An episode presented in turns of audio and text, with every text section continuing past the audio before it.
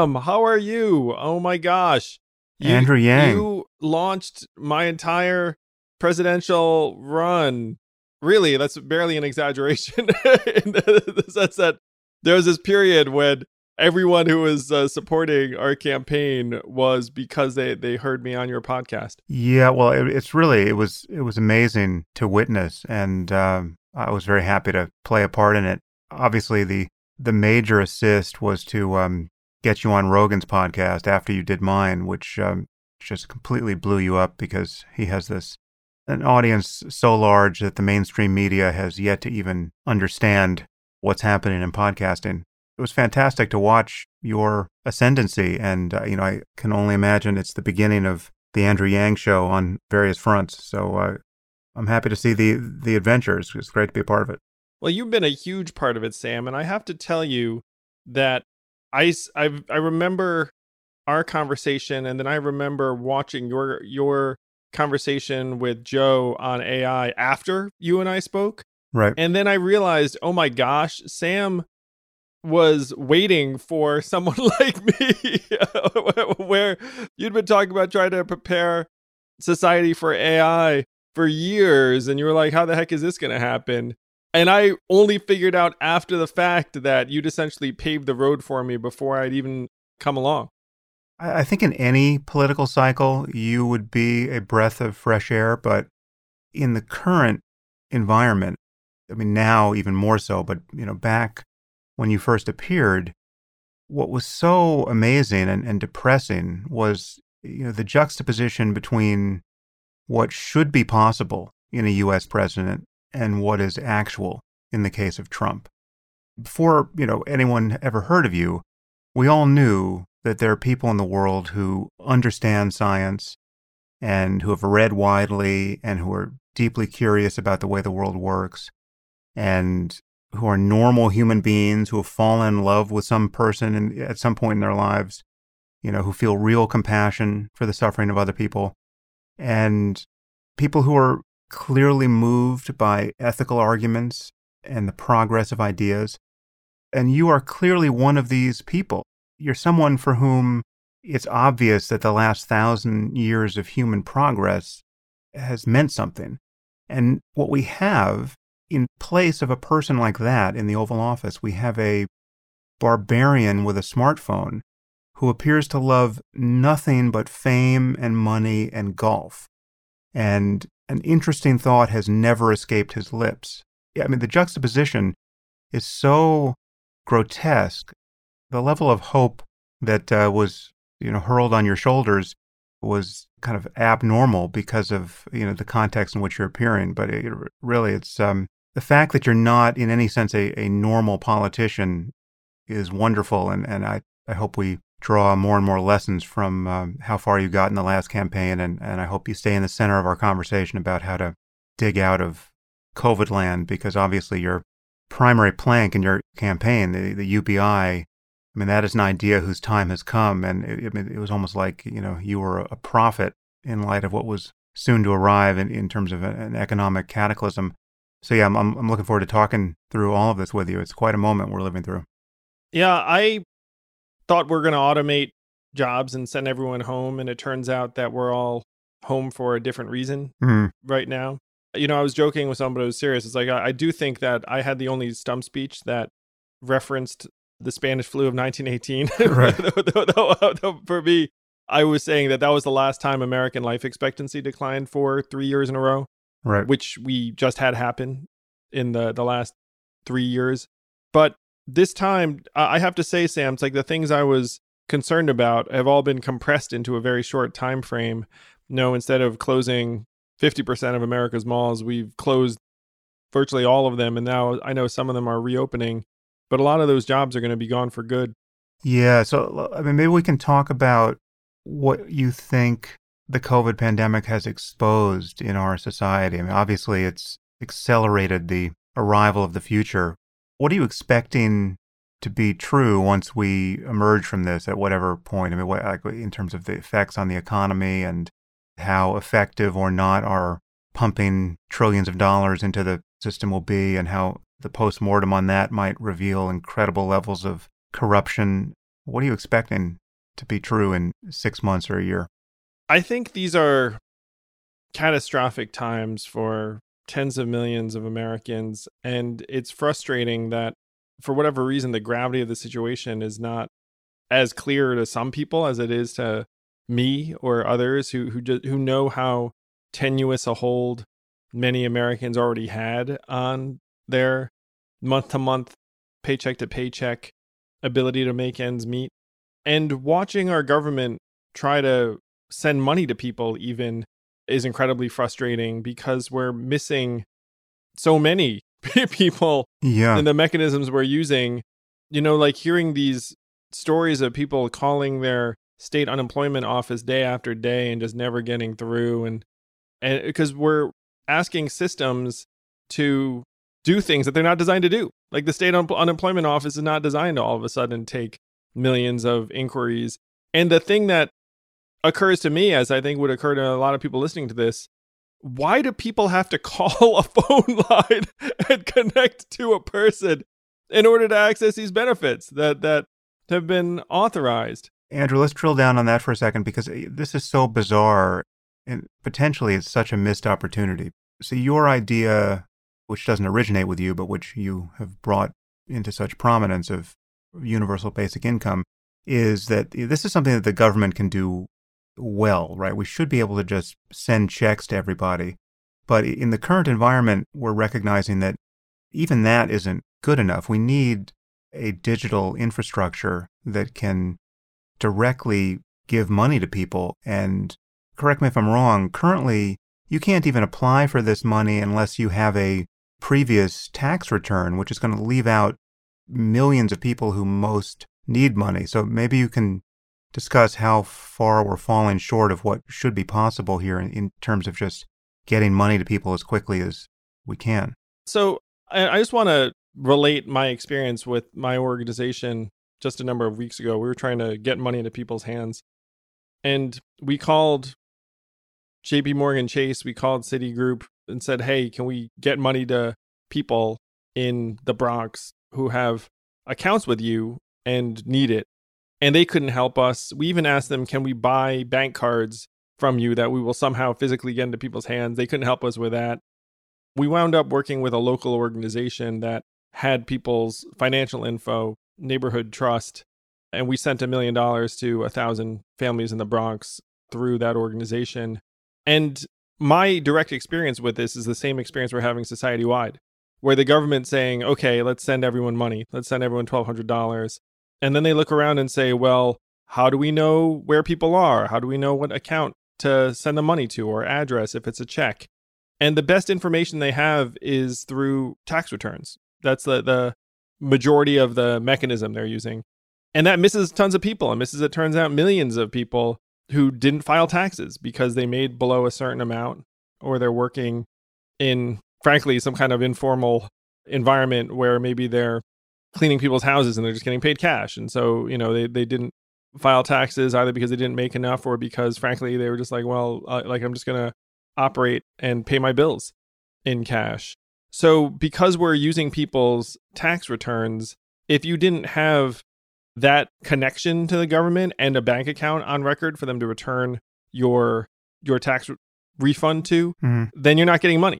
And that's unfortunately that's tens of millions of the most needy Americans because if you can imagine the folks that aren't filing taxes, many of them are quite poor. Yeah. The thing about UBI which strikes me as so much better than many remedies that seem very much like it is that there's no question of means testing it because people worry, well, does it really make sense to be sending Jeff Bezos a thousand dollar check? That seems like a waste of money. But obviously, if our tax structure were rational, Jeff would be paying an enormous amount, I mean, more than anyone, back into the system in taxes. So it wouldn't matter if he was also on the dole getting UBI, right? So it seems like we should just take all the friction out of this and get money to everyone in the right increments, whatever that is.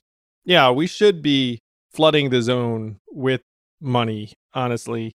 And the the incredibly frustrating thing is that if you really wanted to account for the Jeffs of the world, you could just take out of their tax returns later.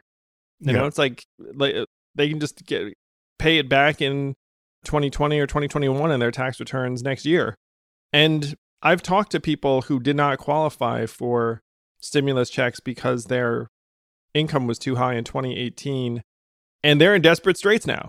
And I was like their income has Right. gone to zero, maybe they had a small business. And so they're looking up saying like why am I not getting this $1200? We should be giving them the $1200 and if it turns out they didn't need it, we can always just claw it back in taxes later. Though to me that shouldn't even be that necessary, but if you were going to to worry about the Jeffs of the world, you could always just get it back after the crisis has abated. Right. You know, like the the theory being that right now we're in crisis mode. Right. So my concern now is that this is going to increase wealth inequality in ways that will be politically intolerable. And you know how we navigate that moment, I think, is everything hinges on that. I mean, I, I worry about the loss of social cohesion. I worry about a, a level of political partisanship that really seems to be indicative of a failing country. And I feel like we've been on the cusp of that really every day under Trump with respect to the level of partisan rhetoric and the degree to which the two sides can't get on the same page for the purposes of ordinary political compromise. Uh, and you obviously, at this point, know much more about that than I do. But I just worry that in the aftermath of whatever is going to happen here economically, the people who will weather this, you know, much better than anyone else are the people who are already very well off. And whether a middle class exists in a year is really an open question. And so um, I just wonder what your thoughts are about that. And what did you learn through the experience of campaigning all that time and going to more American cities than I will ever go to in the rest of my life? You should join me next time, Sam. Join me. You could cover every be. city. We could be tied in terms of number of town halls. It had to be an amazing experience. So, uh, what's your view of of our uh, ongoing economic emergency between now and next year? You hit the nail on the head where we are going to eviscerate what's left of the American middle class. There was an executive in, in Silicon Valley, Vala Afshar, who said 2020 will vastly accelerate the adoption of, and then he listed 10 things. And you think about them, you're like, oh, yeah, all of that's happening. E commerce, drone delivery, digital contactless payments, video conferencing, autonomous vehicles, wearable health monitors, 3D manufacturing, voice mobile applications, online learning, and smart robotics. Those things were already on the table. And now we've just revved them up into overdrive because we need to do some of these things for public health reasons. And if you Hmm. look at autonomous cars and trucks, wouldn't you rather get picked up in a vehicle that has been sanitized and a human has not sat in? Unfortunately, like all Yeah. of the arguments is like, oh, you need a person for that. It's like now the the person is a net negative in terms of someone's confidence level, some in terms of not just the way we feel about it, but the actual transmission rate of the coronavirus. And so you're seeing companies that were on the fence about throwing people overboard and automating processes now make, making a very, very clear investment in these technologies. And you can see it in what the stock market is saying, where when people are announcing record layoffs, their prices they go up, or the stock values go up Hmm. because investors know that if you can shrink your workforce, then the returns on capital will be higher. So this is going to be disastrous for tens of millions of American workers over time. And the government is the only entity that can meaningfully try to resuscitate the middle class and the opportunities available to most Americans in the days to come. And I know many people listening to this are not going to love the message that the government is going to be the center of the universe for these decisions, but unfortunately, that's what we're faced with. Yeah, well, that's always the first sticking point. When- you talk to someone who, a fantastically wealthy person who recoils at the idea of paying more in taxes, who doesn't like the concept of redistribution, not because they're callously inconsiderate of the suffering of other people, not because they don't care about wealth inequality. Really, the, the first thing you encounter is that everyone has a fundamental skepticism, and granted, some of this is well earned, that the government can do anything right, that it just seems like a waste of money to give the government more money to try to solve problems.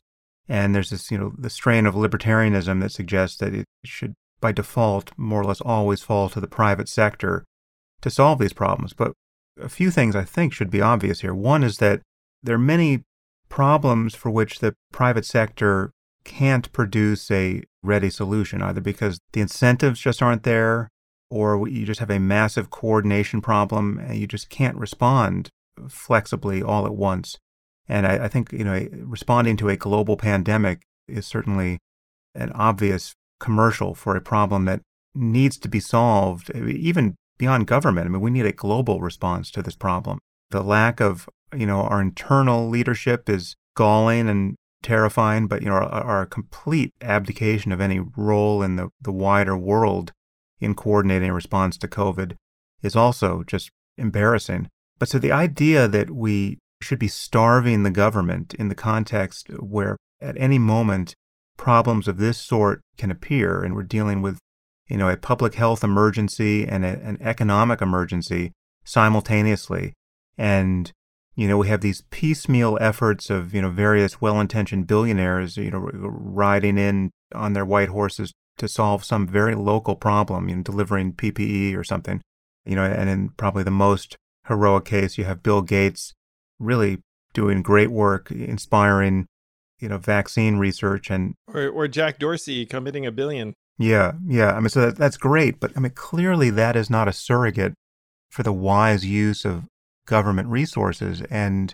even if you think the government is just incompetent and can't spend your money well, the answer to that problem is to create a better government, yeah, it's to it's to actually get it operating at a higher level. Not to say it's like oh well, because like you said, there really is no other answer to some of these massive problems. Yeah, yeah. So it's uh it's an incredible time. It's the impossible task, man. I remember when I was telling people I was going to run, there's a Silicon Valley CEO who said to me, he was like, What are you doing? Like, you're going into the most useless environment possible.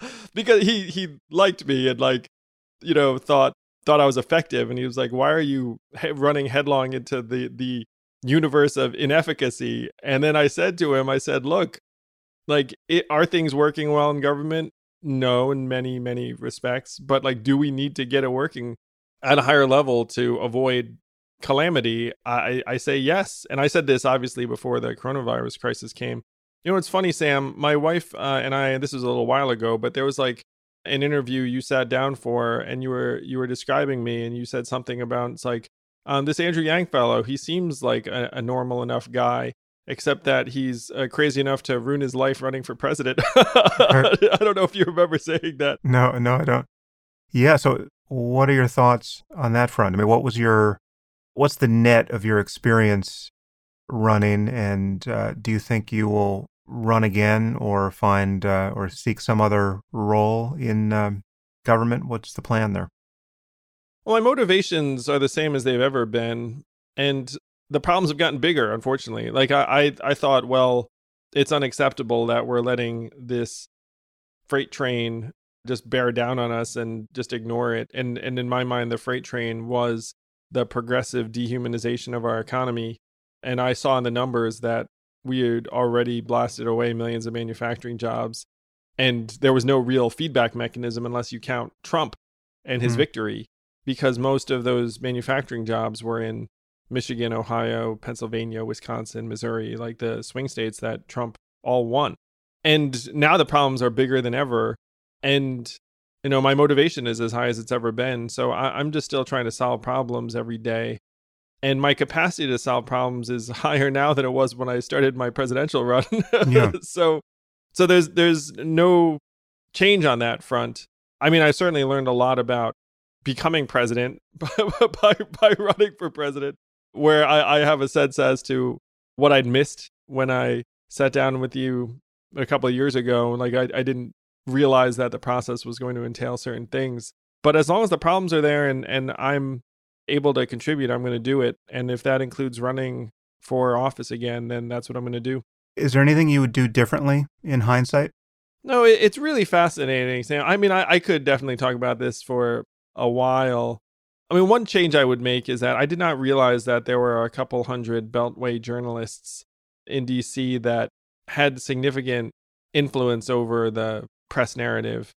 And I did not sit down with most of them, and most of them treated me like a marginal anomaly slash novelty slash ignore him and it'll go away Mm. figure. And I'm not sure if my sitting down with him would have changed that. Uh, not all of them are as thoughtful as someone like you, where you just evaluate someone based upon your own judgment of them. Uh, like that's one thing I, I figured out too is that there are so many people that represent these institutions that didn't really think for themselves. They just like operated on whatever the institutional incentives or motivations were. So I don't know if my sitting down with these couple hundred people would have moved the needle, but Mm. uh, I would have done that. The there is there, there were so many learnings in Iowa and, and New Hampshire where we got my favorables up, and this is actually true nationwide, where my favorability ratings were as high or higher than virtually any other candidate in terms of do people like me, trust me, think I'm reasonable, think I'm well intended.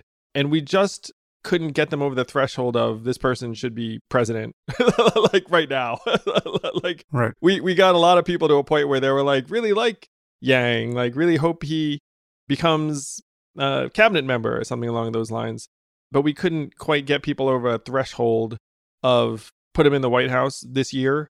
And if I run again, that's one of the things I'm spending my time doing is frankly normalizing myself more where it just felt like a little bit too much change for some people. Right. Right.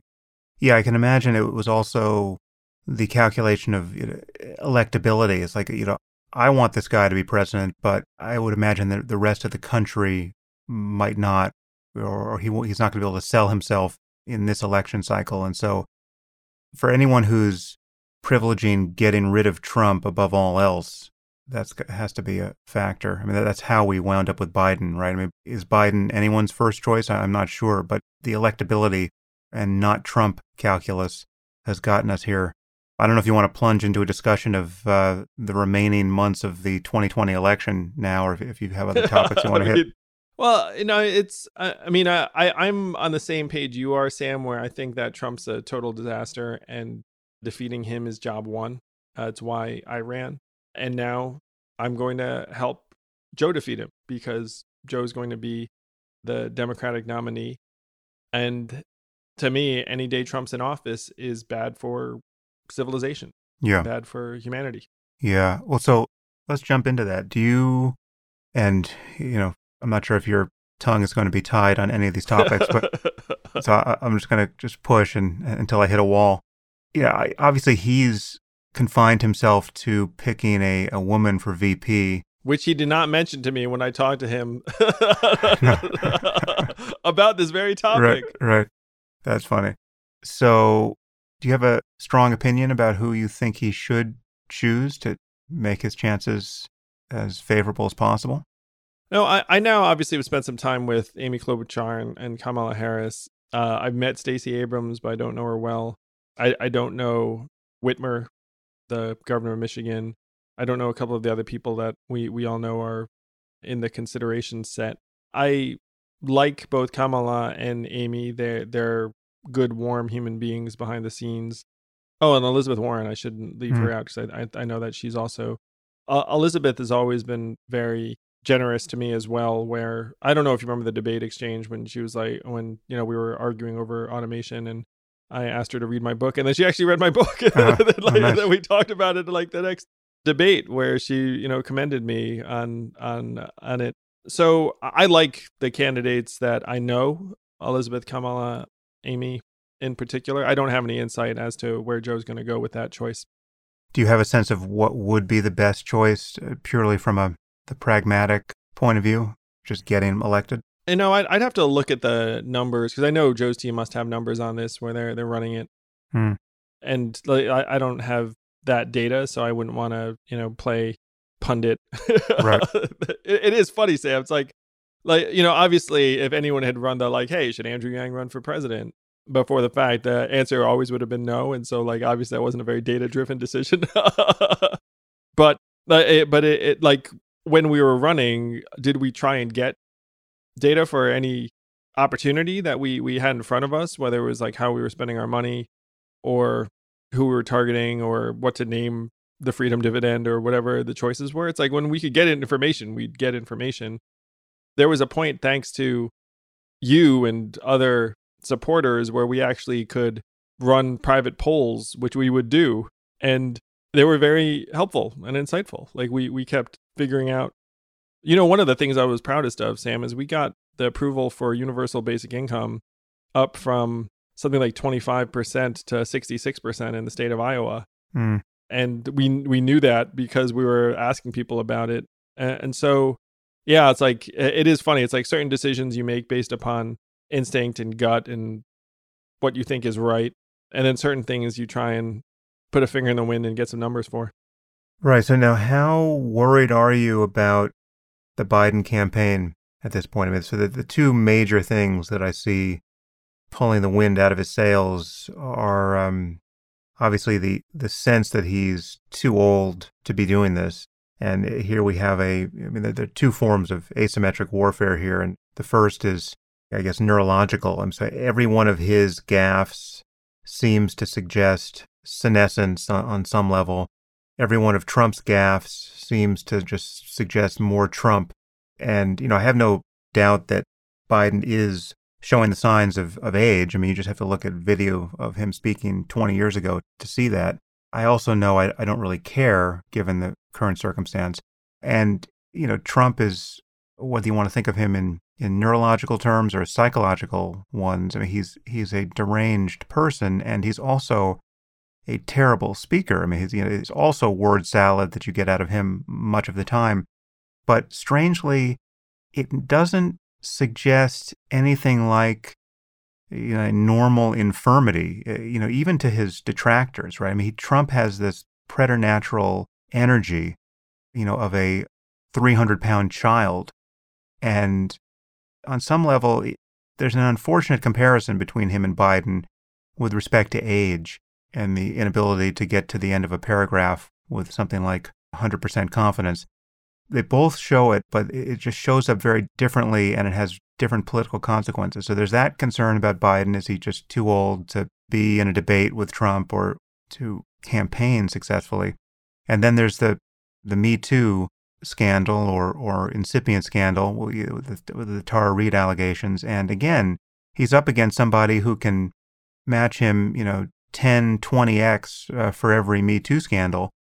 But it doesn't matter in Trump's world. Everyone has priced that in. You know, I, it wouldn't even matter if we had video of Trump mauling some young woman at a beauty pageant, right? I mean, it's just he's functioning in a different political universe. So I'm just wondering how, how you think those two issues that are dragging on Biden uh, are likely to play out. How concerned are you? I'm going to say three things about this, Sam. And I've seen Joe Rogan's commentary on on Joe. I had a 30 minute sit down conversation with Joe Biden last week because I was on his podcast. It should air soon.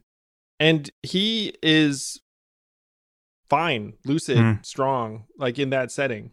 And having been on the debate stage with him a number of times and then seen him debate, like that stuff's not easy. You no. know, like if you can just stand up there and just like debate on national TV or do a town hall for like a, you know, hour two hours. He still is very, very strong in many respects. And I, I think that the concern around his aging is overblown from my exposure to him as a human being. Like I've been around him and and like he's fine. Right. You know, it's like and you actually could not do some of the things he's done if you really were struggling, you know, in the serious, serious way. I mean, of course, you know, he's getting older, you know, in the sense, I mean, that's just empirical fact, but but that stuff, in my experience with them directly, is not as much of a concern, and it's been overblown for a number of reasons. Part of it's, I think, in the internet. It's like if you wanted to parse something, you could make anyone, I think, seem yeah. very, very gaffe prone. Yeah, and you know, obviously, Joe. You know, I mean, he's you know, it's like he he's had some turns of phrase that, that, that you know you'd look at, you know, and and see that that, you know they weren't ideal.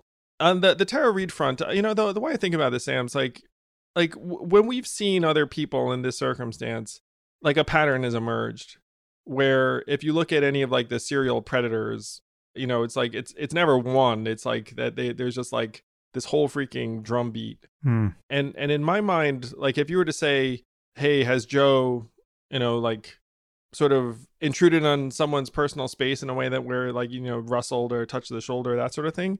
It's like, sure, you know. But to me, one of the reasons why the media is treating the Tara Reade allegations the way they are is that there's like this one isolated event that seems very, very out of character, and that if he was the sort of person that could do what he's accused of doing, in my opinion, the odds of there being other episodes that are similar to that Yeah. sometime in the intervening 27 years would be like 99% plus because in every other instance it'd be like if Harvey Weinstein did it to like one aspiring actress and then like never again like, Right. like that's not the way someone in that position of authority who's a true predator would operate like you would see it it would happen again you know like months later months later like you know there, there'd be this whole freaking cascade that we've seen with other folks and which we've seen with Trump. I mean, you know, what is he yeah exactly 19 like allegations? accuses trump and then it's like Yeah. uh, you know and when you talked about this video of him like you know fondling someone at a, a pageant i thought to myself it's like does that exist i mean you know it's like like the we wouldn't be surprised if it did Right. so to me those two concerns are not really the the the main areas of this election where it's going to be contested and that leads me to the third thing the third thing is that this really is going to become like it or not i believe like a referendum on trump Hmm. and whether 50% or more of us say this is not the direction we want the country to be heading in we need a change and the, the funny thing is joe defeated me among other people and joe won states that he didn't set foot in you know what i mean like there's like this familiarity and comfort people have Hmm. with joe where this election i believe is going to be like an up or down vote on trump and I think that people are going to put thumbs down because we're trapped in our homes. This this pandemic has been mishandled at like the highest levels. Uh, you still have chaos in the PPE procurement markets with the federal government outbidding states and just swooping in and grabbing gear for a national stockpile and like rich states are outbidding poor states even as the biggest public health problems are in poor parts of the southeast in like Louisiana and Mississippi. So I think that Joe, like, you shouldn't evaluate it as like, oh, you know, like in the the way where Joe's campaign is limited right now because of the crisis. Like he's, you know, there's no massive rally. Like I expected at this point in time where I'd be out there campaigning for Joe Hmm. because we'd all be out there having rallies and and the fact that we're not is categorically not a good thing because it deprives Joe's campaign of the opportunity to make a case in like conventional ways and and have these great backdrops and have press and surrogates and me and a dozen other people out there pounding the pavement making the case for him. So all of that is not good. But I still believe that there's a great chance that Joe wins and Trump loses because so many people are fed up with this White House.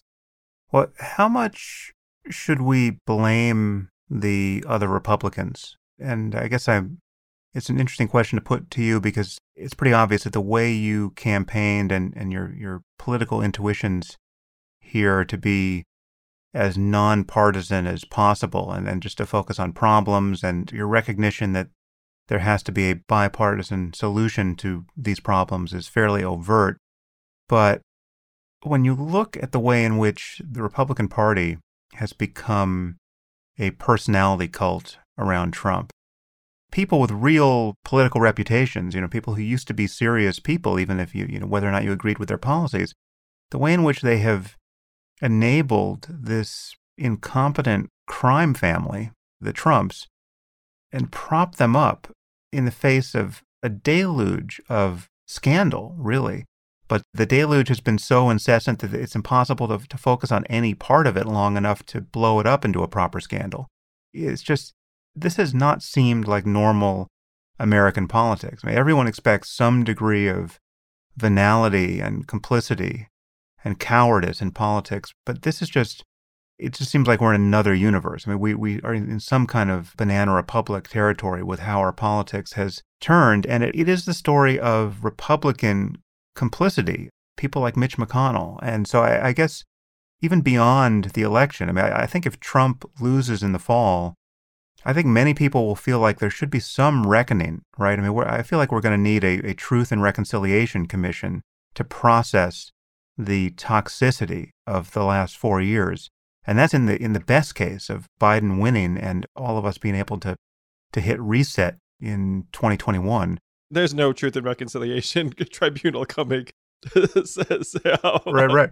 Politically, how should how should we walk that line in the next six months with respect to casting blame on Trump's enablers? And just in the case of Biden winning, I guess I'm tempted to say, all right, we're giving a mulligan to everybody because there's so many problems we have to solve. So, you know, you remember those four years where you, you utterly destroyed the reputation of the United States on the world stage and flirted with the complete unraveling of our institutions? Well, we're just going to give you no harm, no foul on that and let's reset. But I feel like the rancor may not end. I think that it just may not be open to us because we will finally confront what a horror show this has been. One thing I disagree with you on, Sam, is this thing's been going on for decades. Yeah, well, I, I wouldn't actually deny that. And, yeah, and I wouldn't deny and, that. Yeah, I, I don't think you would. And I think that a lot of this is still the aftermath of the financial crisis in 2008 when the market crashes, people lose their homes, communities are devastated, and then we turn to Wall Street for guidance as to how to conduct the bailout. We print $4 trillion to recapitalize the banks. No one goes to jail. Rich people stay the heads of companies, you know, like, and then from that, there's still been this massive, like, lack of accountability where people looked up and said, how the heck do these people trash the economy? And, and no one's punished. And then yeah the the opiate epidemic with Purdue Pharma killing tens of thousands, hundreds of thousands of Americans, like our sons, daughters, neighbors, kids. Like I, I can't tell you how many times I, I was on the trail and people had children die of drug overdoses. It happened all the time. Hmm. Uh, not all the time. Like literally, I've met dozens, hundreds of Americans who would say to me either during an event or right after the event, that was my son, that was my brother, everywhere. Mm. I mean, it was something like like nine Americans dying an hour. And so when you go out to towns, like that's their son, daughter, wife. And does anyone go to jail for Purdue Pharma? No. Does like the Sackler family get buildings at Harvard named after them? And yes, like the museum wings named after them. It's like, sure, Sackler wing, great. And it's literal blood money. And and then years after the fact, now some lawsuits are being brought and Purdue Pharma is being held somewhat accountable. But the Sackler family, last I checked, was still something like the 25th richest family in the country or something along those lines. And then you have Trump. And in my opinion, Trump becomes president because of the lack of accountability, where people are looking up saying, like, this is not working for me at all. These institutions are just sort of pretending to look out for me. They don't care. And then Trump comes and is there just saying, the system is rigged, drain the swamp. Like these people are all full of shit. And there are millions of Americans that were like, yeah, that's right. Like, you know, and, and then yep. there are these institutions that are like mock horrified. But meanwhile, they're sticking him on the air 24 7. They're just ginning up the ratings, they're selling the ads. And then he becomes our president. And he is accelerating the corruption. And I agree with you that it's like at a more blatant and brazen level now where he is just trying to bully anyone who throws an obstacle in the way of him profiteering and his family, you know, like doing multi-million, multi-billion dollar favors for friendly supporters and companies that they have deals with. So I agree, it's like a whole nother level. But this stuff's been building up for decades, and people are so angry and despondent and distraught. And the question is, how do we actually transform this Mm. So I ran for president because I thought we needed something really big, dramatic. And I thought that the fact that I wasn't a politician was not a bad thing. You know, that, that there are a lot of Americans who are like, yeah, sure, at this point, because our politics really have been taken captive. And I, I can go into detail as to the mechanics of how our politics have been taken captive.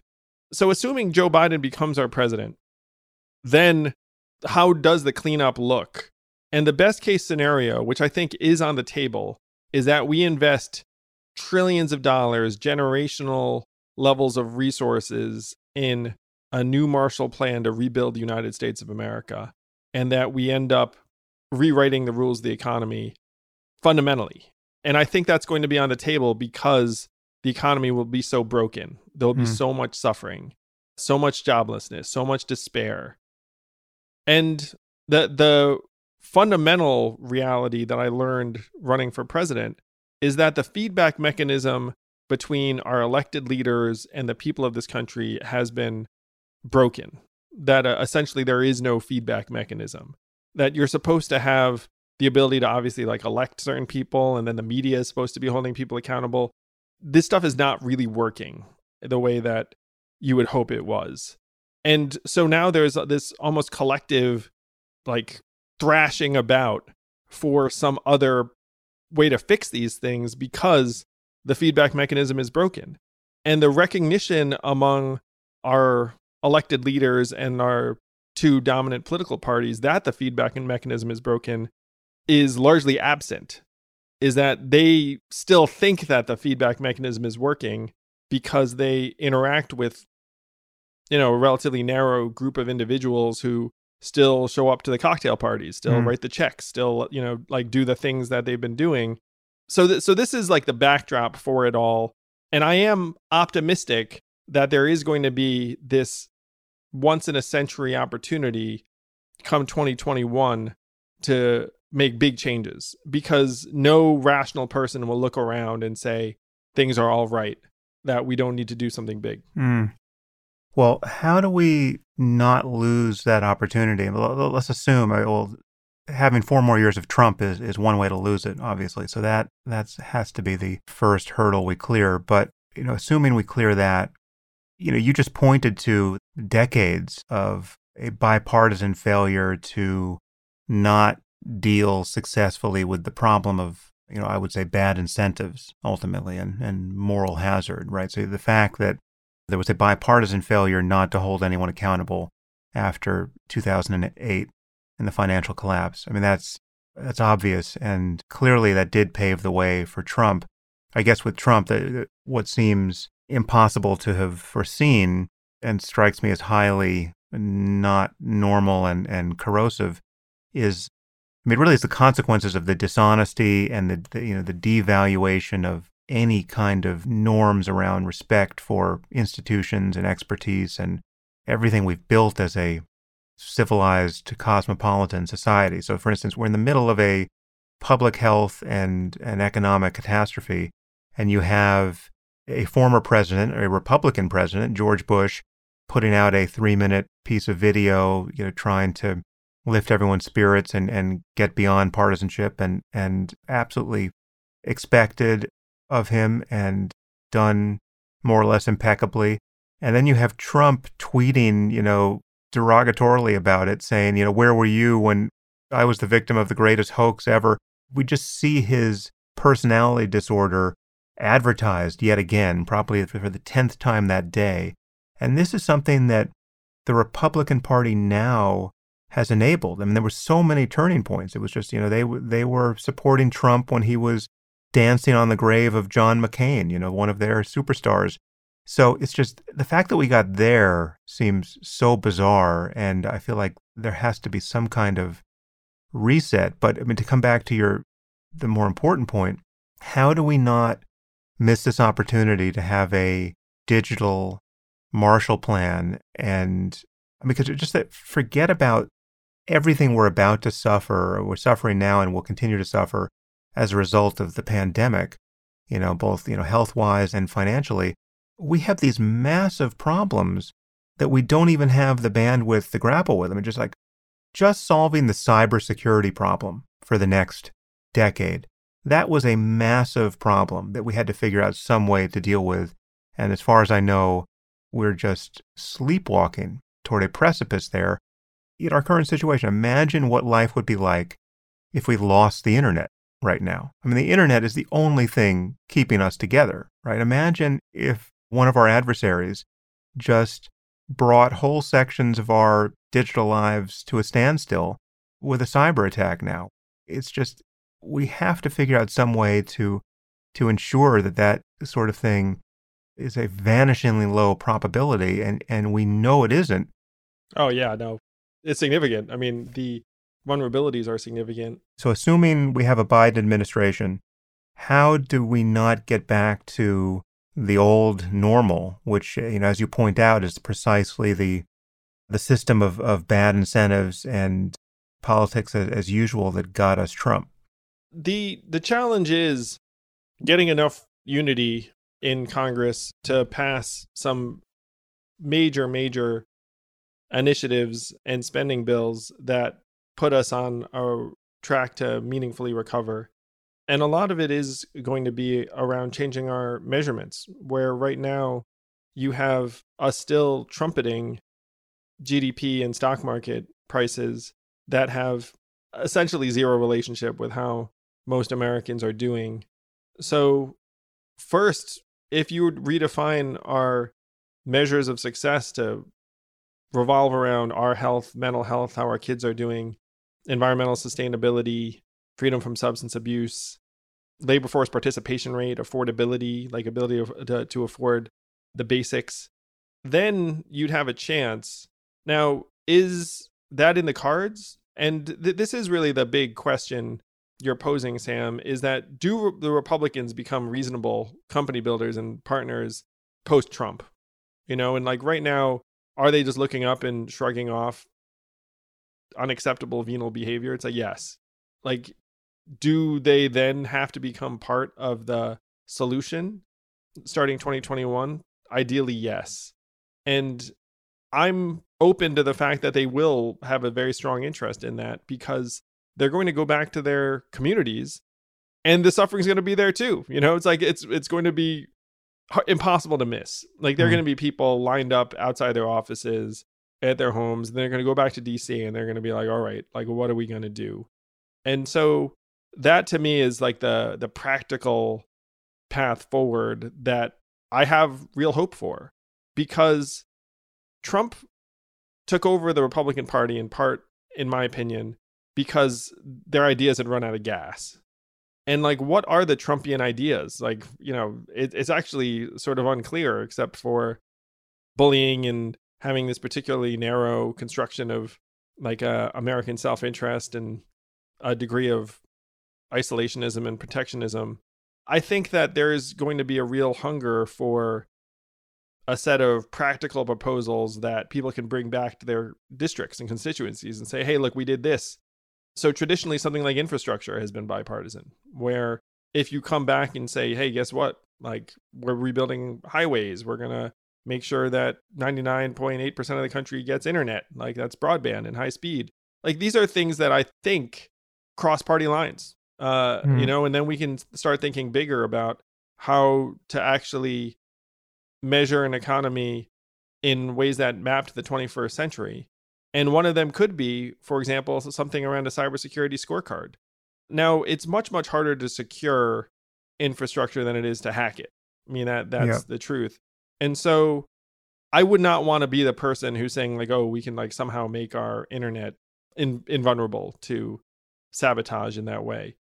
What you have a better chance of doing realistically is try to rebuild some of our alliances and partnerships abroad so that we don't have the kind of relationship with that many actors where they're going to be trying to bring us down in that in that way at least the nation level resources you know? It's like will there be individual bad actors and orgs? Of course but some of like the most destructive things take government level resources so we would need to try to reinvest in diplomacy and some kind of world order, which the mm. US has become absent from over the last number of years. And this is one thing that you can definitely lay at Trump's feet is that Trump has done a great job reducing our level of trust between even our historic allies. Yeah.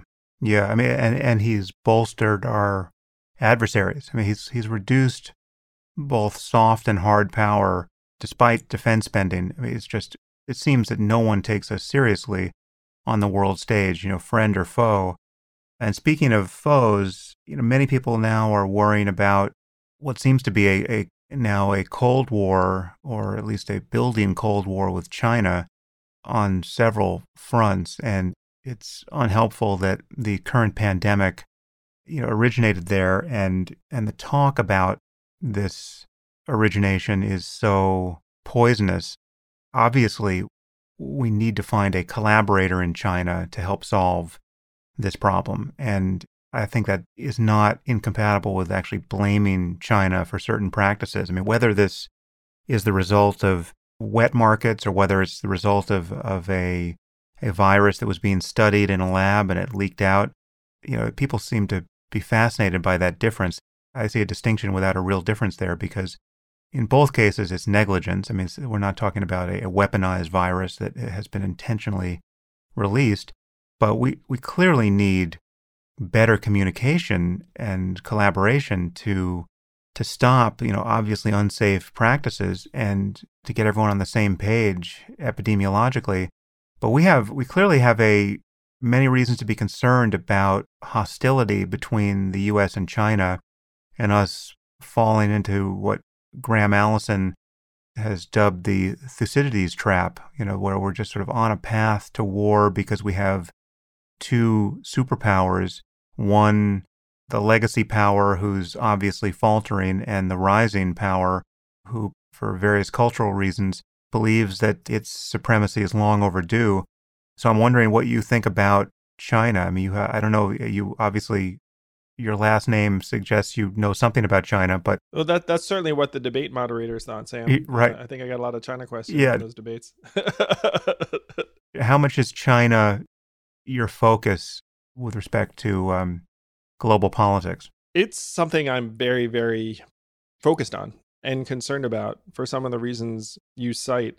It's flowing in both directions right now. Where if you look at the level of hostility towards China in the United States, it's higher than it's been in decades.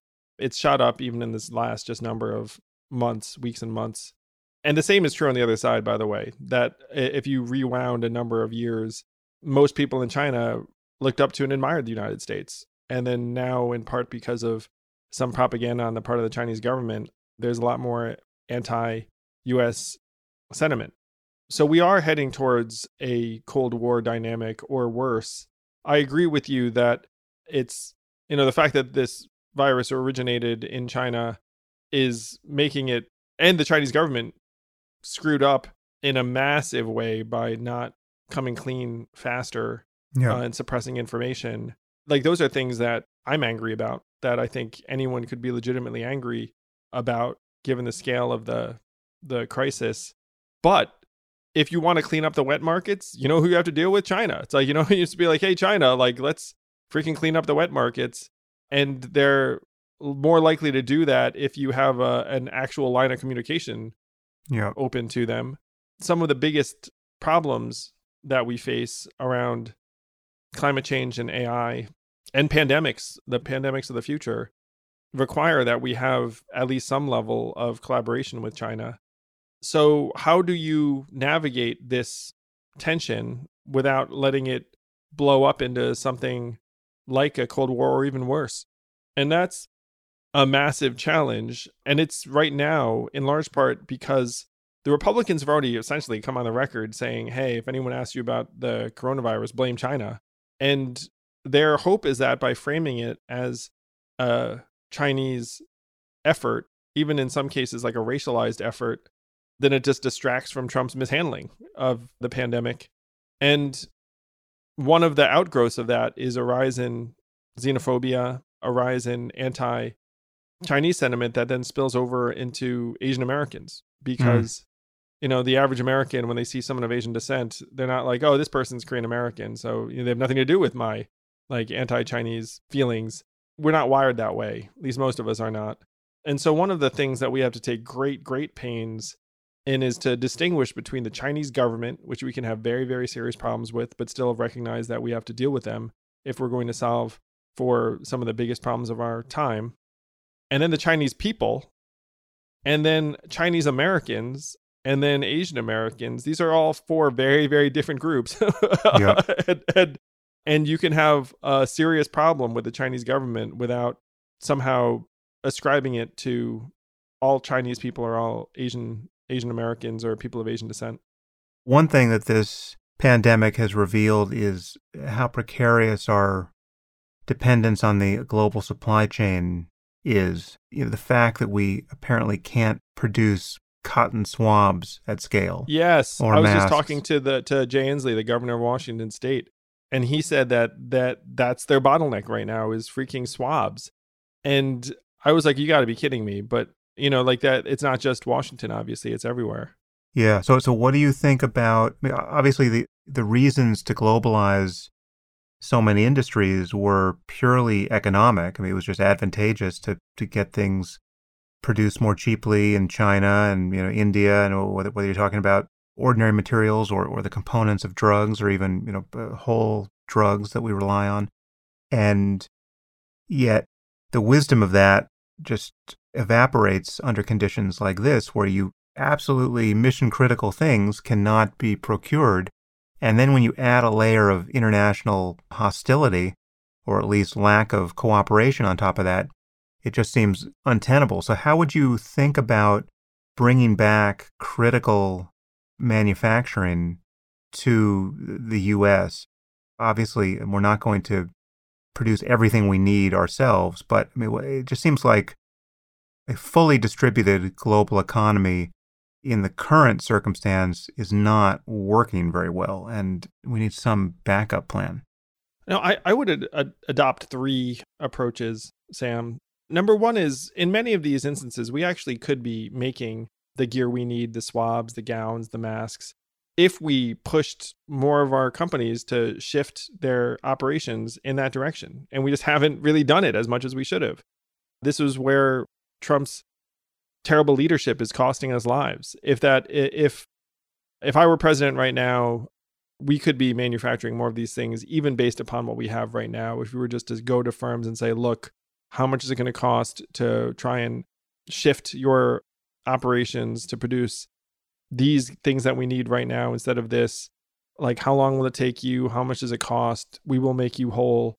We could be doing much more in that direction that we are not right now. Like the some private firms have shifted operations voluntarily, but we could be doing much, much more.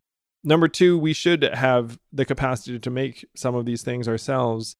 And it's not just things like cotton swabs and PPE, but like a lot of our drugs are being made in India or China. Yeah. And you, could look at that and say, well, that's actually something that we can't just uh, necessarily globalize or outsource in that way, and that we would want to invest in some kind of ongoing domestic production facility, even if it was just a contingency plan, if it was subsidized by the government. One of the big problems here, Sam, is that we've just grown to worship the market so much Yeah. that when our government says, "Oh, that thing loses money," then everyone like turns on it. It's like, "Oh, the post office is losing money. Fuck the post office." Like it's ridiculous. Like that's the purpose of government. The purpose of government is to pay for the thing that the market doesn't support. Yeah. So the fact that the market doesn't support it is not a reason not to do it. It's like, hey, what you need a domestic drug production facility in case of emergency? Yes. Right. And then you just spend the money on it and then you hope you don't need it. And then when you do need it, you thank goodness you have a functional government. Number three is if you are going to outsource production of various things, then you need to try and maintain really positive diplomatic relationships with the the co- countries that are housing the these products. And so now that's a tall order, but you know that's the reality. Like if all of our drugs are being made in India and China, not all are, but you know significant proportion are, then you have to try and make sure that you have ready access if you're in in a crisis situation, um, which means trying to rebuild relationships with these countries rather than doing the opposite. Yeah. This is just one of those areas where doctrinaire libertarianism which unfortunately infects so much of the culture of wealth, especially Silicon Valley, I find. I mean, just you just have a, a lot of smart people who, for whatever reason, read Ayn Rand too early so as to be inoculated against her faults. They think that Atlas Shrugged is the greatest book ever written, and they j- just don't see how ludicrous it is to think that absolutely everything we could possibly want to do as a species can be most efficiently motivated by an unregulated market, right? It's just there are drugs that most people uh, will only have to take once in their life, but the availability of those drugs is the difference between life and death, right?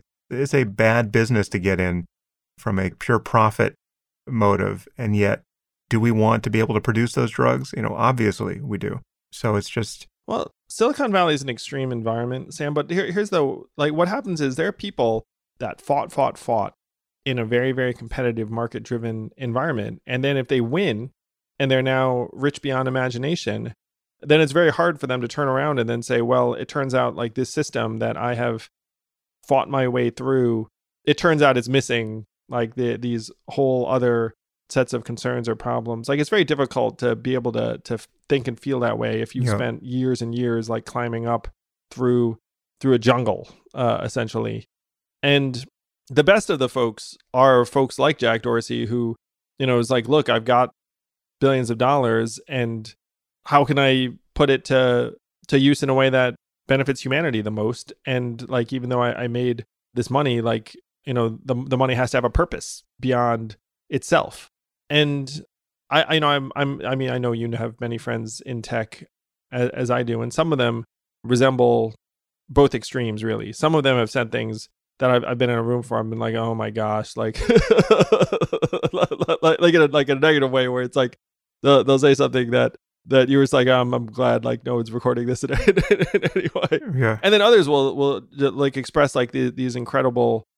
aspirations for humanity. A lot of people supported my campaign in Silicon Valley. A lot of people support universal basic income in Silicon Valley, in part because they see what the future of work will be, and now everyone's seeing it, but also because some of them are just excellent people, excellent human beings. Like they they see pointless human suffering that can be alleviated. They want to do it, and so uh, you know, like that. Those are some of my favorite people who have yeah in some ways they've been like freed of some of like this market based thinking because they reached a certain point and they said okay like what is the point of my success?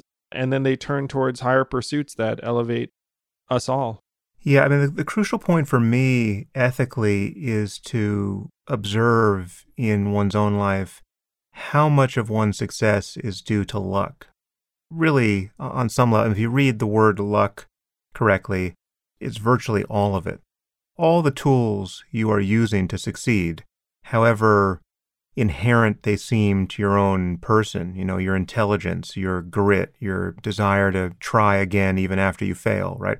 None of these are things that you've invented, right? I mean, you're finding these resources in yourself based on, you know, your genes and your upbringing and happenstance you can't account for. The idea that anyone is truly self made is a fantasy. And then there's the, just the obvious rolls of the dice that no one can own and which can mean everything for the outcome of an enterprise. I mean, the fact that I'm able to work in the current environment at more or less 100% of my prior efficiency is due to pure luck. Even to, to sharpen that up more clearly, I mean, I was talking to a screenwriter friend the other day. I mean, to actually a, married couple, you know, both of whom are screenwriters.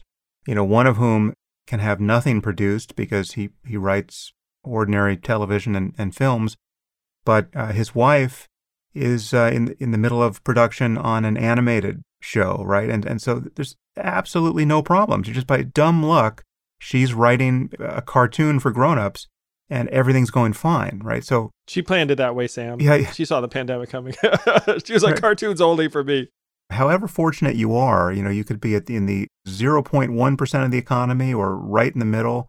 Whole fortunes depend on pure changes in luck in circumstances like this, and in really every other circumstance. And so, to recognize that is to want to cancel the most shocking consequences of that kind of inequality. There's so many people out there who are wa- walking around thinking, as you say, they worked really hard. I mean, the difference is rich people today, for the most part, work harder than anyone else. It's not to say that their jobs are by definition harder. It's not, you know, obviously, you know, they're not and breaking hours rocks. have gone up, not down. There, used to be like the leisure class who would like chill Yeah. out and play polo.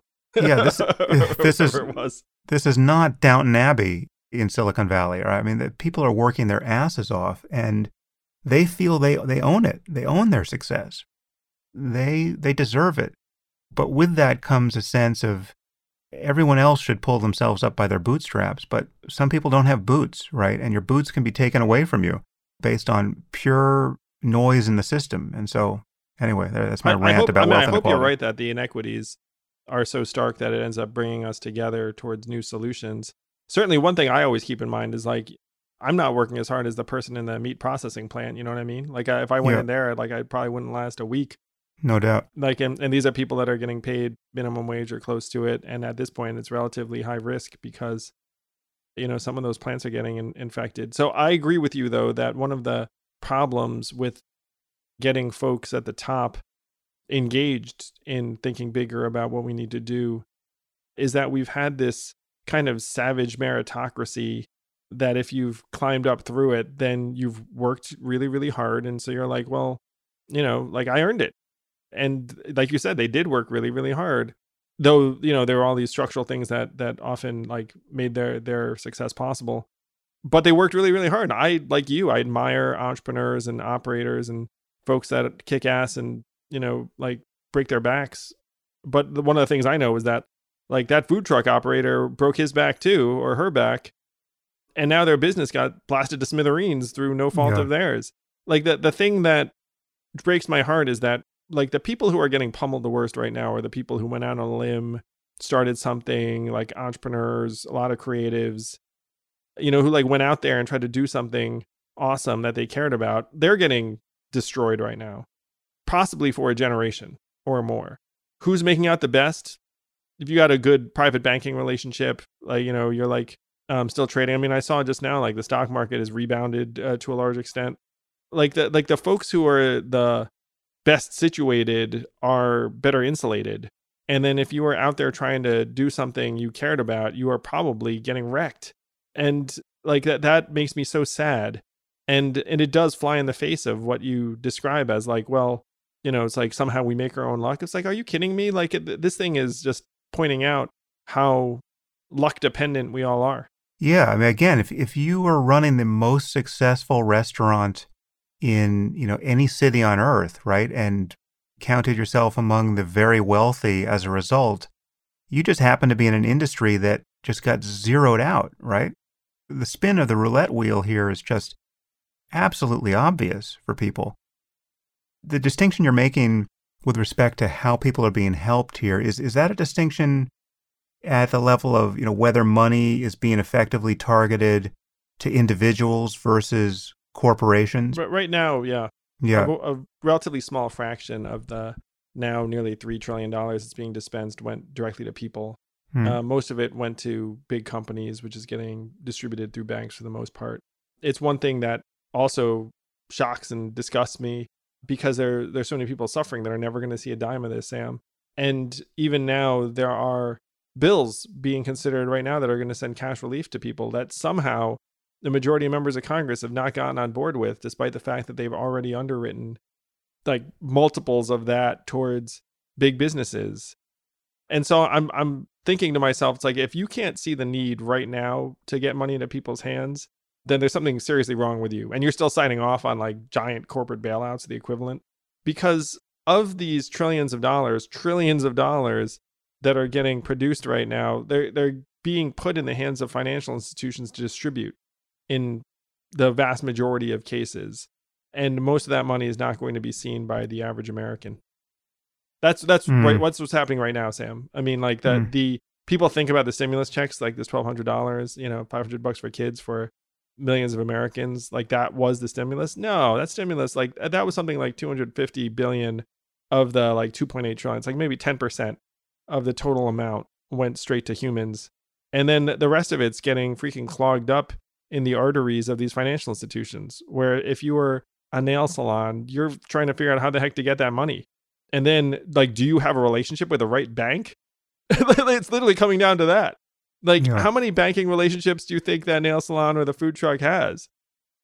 Zero, mm. probably. you know, like maybe one. Maybe they have some Citibank business account that they freaking applied for. You know what I mean? like, is that going to do it? Uh, like, probably not. You know, it's like if you have a random Citibank account, like, is that going to get you the the stimulus money?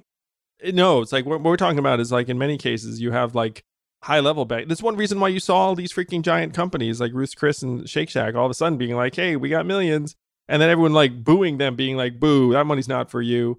And I hate to say it, but it's like like I don't blame those companies because it's like, well, technically that money was for me. you know, like technically I got it faster than everyone else because I I have a fast track to you know to like Chase's private bank or whatever it is. So uh, this is one reason why I'm so passionate about the fact that we need to just change the unit of distribution, like get it to people and just make it freaking clean, transparent, like dollar for dollar instead of just trusting our systems to do things our systems are not designed to do. And and a lot of it unfortunately is going to get caught up in like the the wheels of these institutions and a fair amount of corruption in many cases. Has anyone worked out the technical requirements of implementing UBI? Do we know how we would build a system that is, uh, you know, sufficiently safeguarded against, you know, fraud or anything else that might concern us, and you know, where, you know, where the government can just hit send on trillions of dollars in a circumstance like this? Yeah, so there's uh, one proposal that I loved, which is that the Federal Reserve just set up an account for every single person uh, you know, just give you a social security number. Here's your Federal Reserve account, and then you can connect to it however you'd like, and then you just put money in it. So it could connect to your bank account if you have a bank account. If you don't have a bank mm. account, you can get it um, in other ways.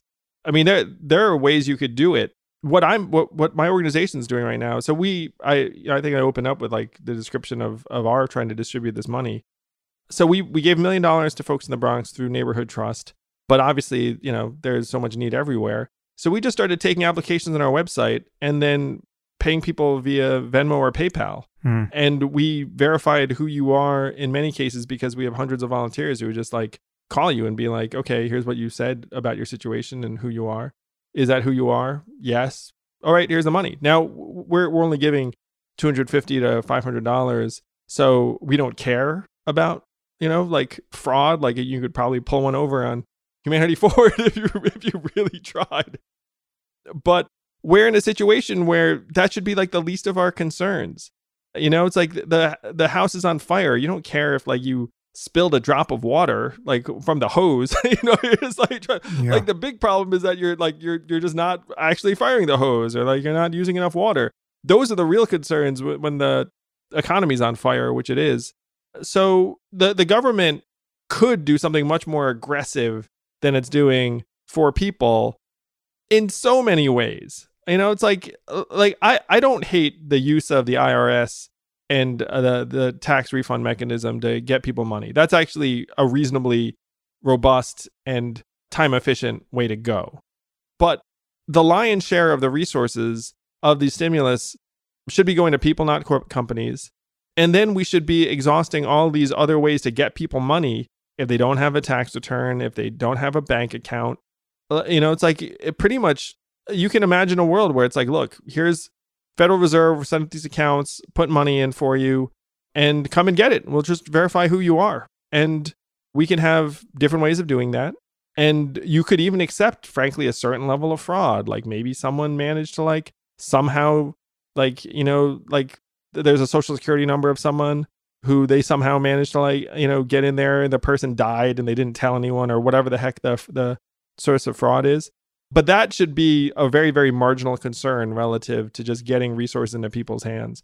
Because right now you have lines around the block for food banks, like people waiting in hours for food, for waiting in lines for hours for food. And this is just beginning. Like, mm. I, I understand the way the economy works where like the there are so many like 78% of us living paycheck to paycheck you cut off income for a lot of them desperation is going to set in really really quickly And civilization is not infinitely resilient. It's not like, oh, that's going to suck for you. No, it's like, no, eventually they're going to come out, start taking stuff, which is what, frankly, like most of us would do if we were put in desperate enough circumstances. That's what we have to try and head off. That to me is the problem we should be solving for instead of like, oh, like how are we going to monitor this? Because like the the fixation on our institutions and our bureaucracies that are not set up to to do this very well at all they're going to miss millions of people and the suffering is going to be far and wide and it's going to spread even to the people that right now like are not suffering. Like in this in the sense of like you're going to and this to me was one of the the underpinnings like this enlightened self-interest. It's not like oh i'll be fine you're screwed. It's like if enough people are screwed then we're all screwed. Yeah yeah and, and frankly that was absolutely obvious even before the current crisis. I mean, just when you think of the conversation around the problem of homelessness, it was becoming more visible six months ago. When you think of you know the quality of life of a rich person in a city like San Francisco or Los Angeles or New York, it is speaking purely out of you know self-interest, you know, enlightened or otherwise. You know, it is radically diminished by having homeless people everywhere in sight in what should be the, the nicest cities in the world. Who wants to live this way? Again, forget about the possibility of actually having compassion for other human beings and caring about their well being. Even if you're a sociopath, there's no sociopath who wants to have to step over people on the sidewalk who are just playing out the utter chaos of their lives, whether it's based on mental illness or drug addiction or just, again, just pure bad luck in front of everyone on a daily basis. I mean, it's just, we need to figure out how to solve these, these social problems. And you can get there. The truth is, you don't even need a modicum of compassion. You just have to be wisely selfish to see where this is all headed and want, want to pull the brakes. I, I could not agree more. Or something basic like having your kid's teacher be able to live within commuting distance of your school. You know, yeah, like not even yeah. as extreme as like having to step over homeless people or people who are hooked on drugs everywhere you go, which is going to be more of a an everyday reality for for more and more people. And and this harkens back to the problems the market wants to solve and doesn't want to solve.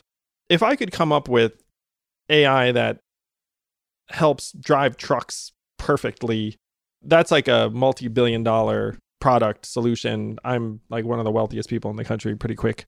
But what is my financial incentive to help the hundreds of thousands of people who used to drive those trucks? It's right. like, well, nothing really. Or, or if like I revolutionize retail and close uh, half of America's malls, it's like, well, the, I'll be very successful. But it's like, what is my incentive to somehow look after the cashiers that no longer have jobs? Zero. So the the financial incentives don't involve making that homeless person stronger and more whole. It, doesn't in, involve improving our mental health or, or our soundness. And that's what we have to change. Like that this is this is the winner take all economy to its most extreme in history. And like you said, even the winners lose. Yeah. And that's not just like, you know, again, like you said, it's not a moral argument. It's not even just like an abstract practical argument. Studies have shown that in a more unequal society, rich people are less happy yeah. than if the society is more equal. So this becomes everyone's self interest pretty quickly. The question to me really is whether we can enact a different set of solutions with our current political system that truly is very disconnected, very institutionalized, very distrustful of people, overrun by corporate interests, and generally speaking, decades behind the curve. Like, can you catch that up in the right time frame? That's the mission. That was my mission when I ran. That's still my mission even now. Well, Andrew, it's great to speak with you, and your job just got harder now you're podcasting yourself. Now you have an excuse to bloviate about all these issues all the time. And I'm, I'm looking forward to that.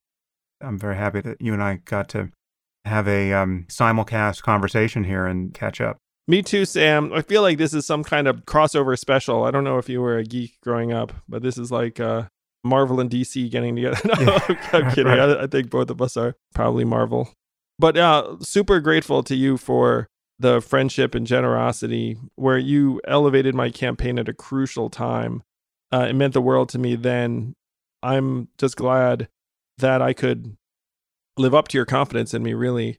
I remember that moment when you reached out saying that uh, you wanted to have me on your podcast, and I felt this. I felt like this sense of like occasion where I, I felt like this was going to be the biggest opportunity I'd have to make my case to people who cared, to people who thought about things deeply. Like I knew that instinctively, Sam.